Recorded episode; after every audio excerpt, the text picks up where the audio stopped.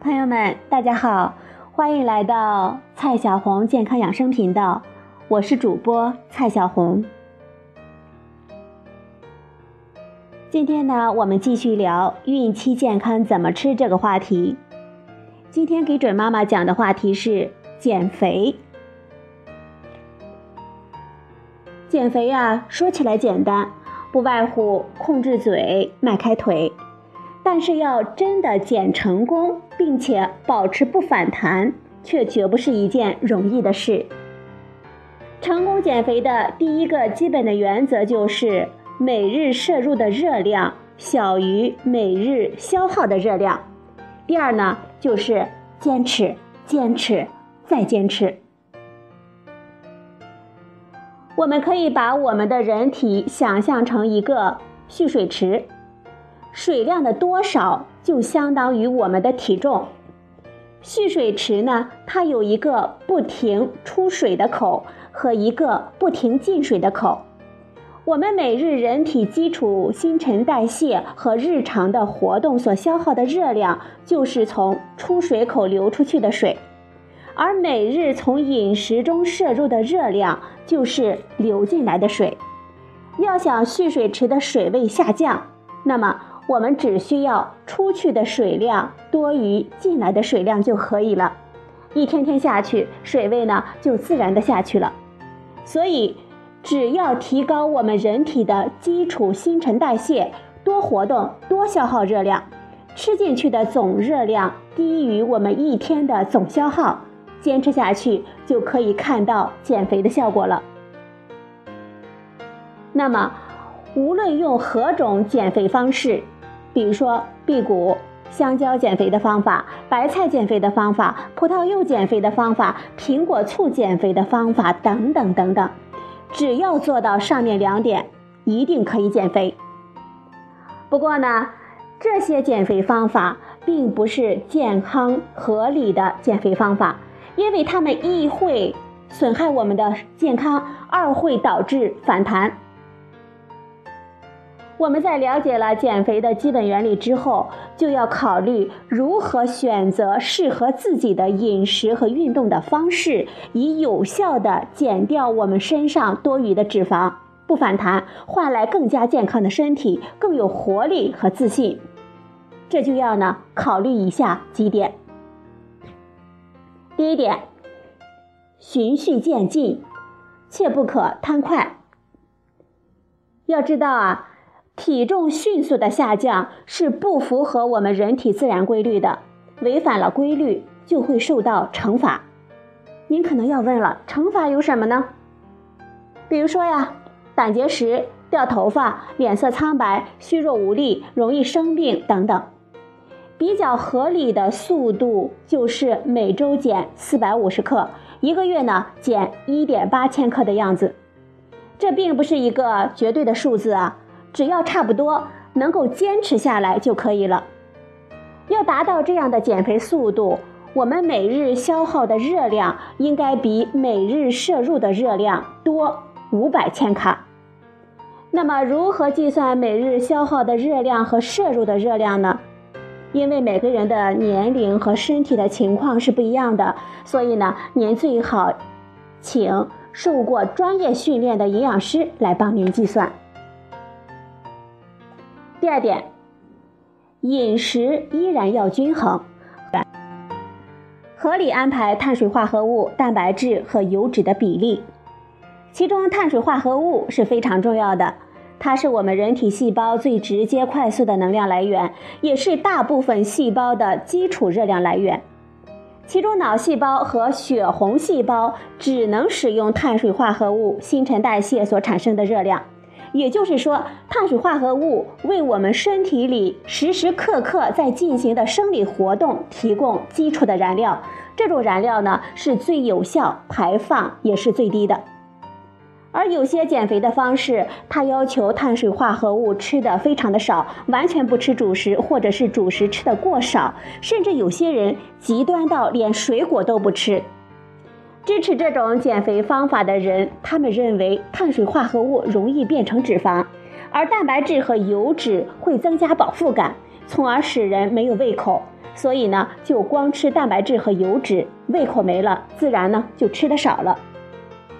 这种减肥方式的确会在头一年有明显的效果，但是一年之后效果呢就不明显了，而且这样的饮食并不健康。我们来分析一下，首先，在这种饮食方式的前提，我们身体里除了脑细胞和血红细胞以外的其他细胞就要牺牲自己使用碳水化合物的权利。将有限的碳水化合物让给脑细胞和血红细胞优先来使用，自己呢使用蛋白质和脂肪作为热量的来源。蛋白质和脂肪作为燃料与碳水化合物相比，不仅效率更低下，而且有污染排放，那就是尿酸和丙酮。它的结果就是蛋白质的代谢废物尿酸和脂肪的代谢废物丙酮在血液里的浓度大大的提高。尿酸呢是要经过肝脏进行代谢变成尿素，再由血液送到肾脏排出体外的。丙酮呢它是酸性的，身体的自动酸碱平衡机制就要快马加鞭的来工作代谢多余的酸。从而白白的增加了肝脏、肺、肾脏的负担。体内过高的丙酮还会造成我们口气的加重，造成头疼、情绪烦躁。其次呢，这种饮食方式必然会导致我们摄入过多的蛋白质，进而导致尿液偏酸，为肾结石的形成提供了一个完美的环境。再次。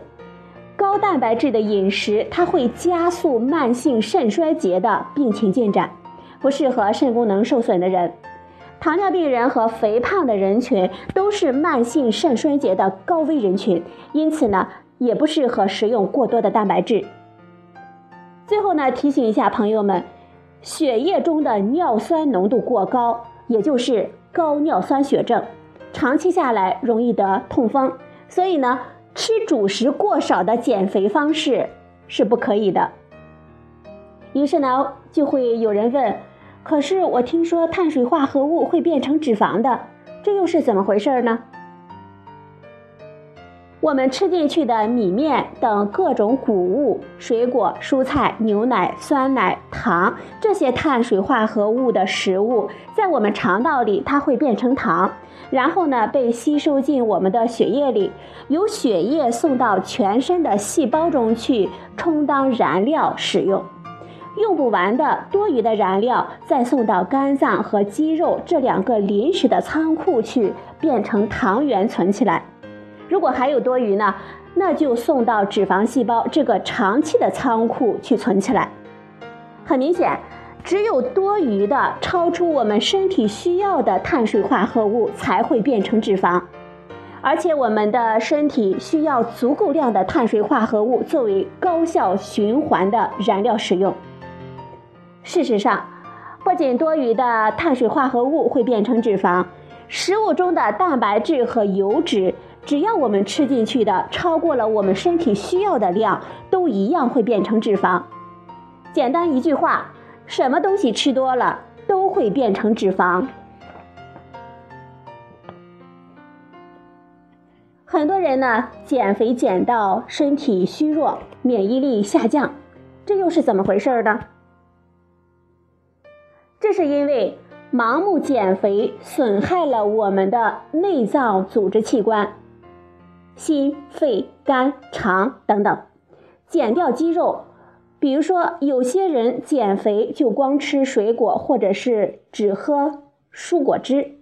在食物总量过低的情况下，我们人体细胞用完有限的碳水化合物之后，会优先使用蛋白质来作为脂肪的热量来源。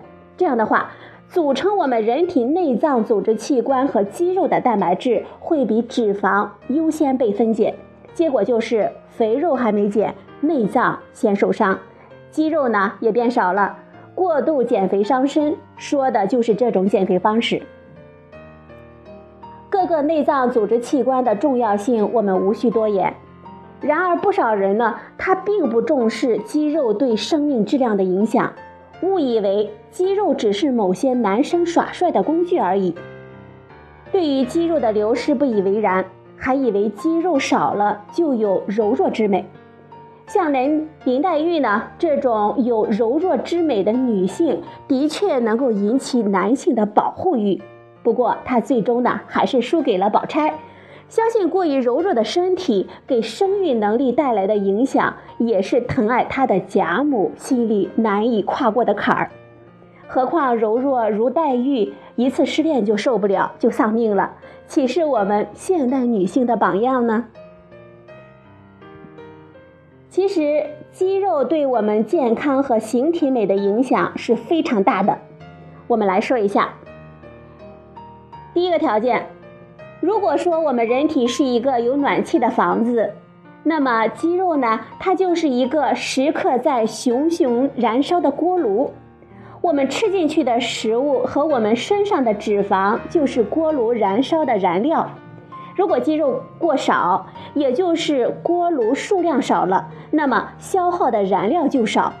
我们吃进去跟原来一样多的燃料，但是消耗不了，自然就有多余。多余的燃料于是变成脂肪。这样看来呢，肌肉变少并不有利于减肥，而且你也会变得更怕冷，因为更少的锅炉产生的热量也少。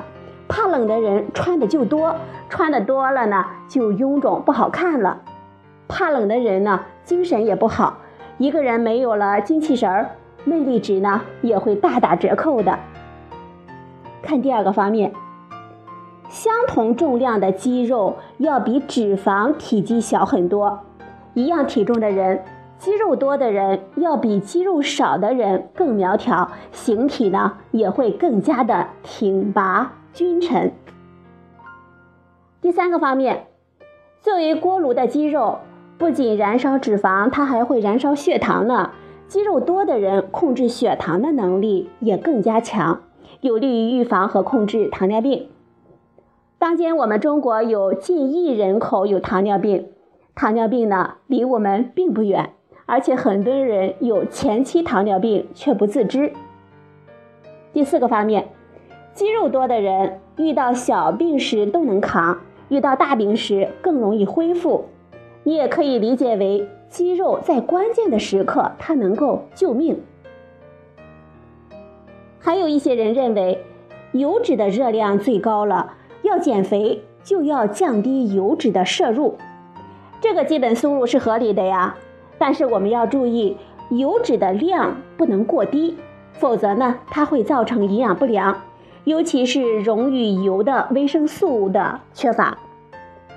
由于每个人的身体情况是不一样的，比如说身高了、体重了、年龄了、性别了、日常活动量了、病史、体检结果、合适的体重范围、需要的各种食物的量就不一样，这就需要专业的营养师来为您计算碳水化合物、蛋白质、油脂的量各为多少才是最健康的。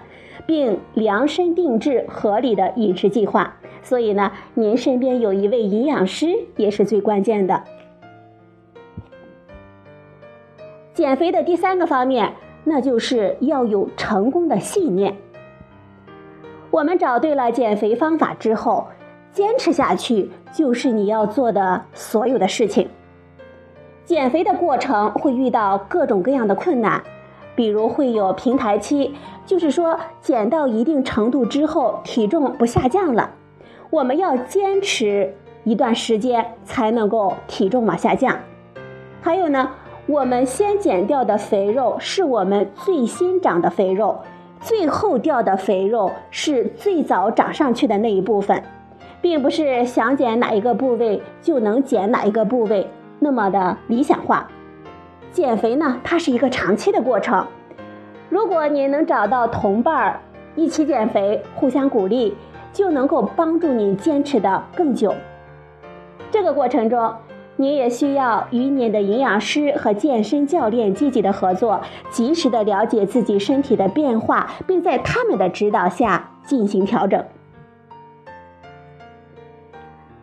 好了，朋友们，今天呢，我们聊的话题是减肥。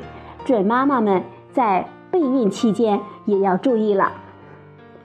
好了，朋友们，今天的节目呢就到这里，谢谢您的收听，我们明天再会。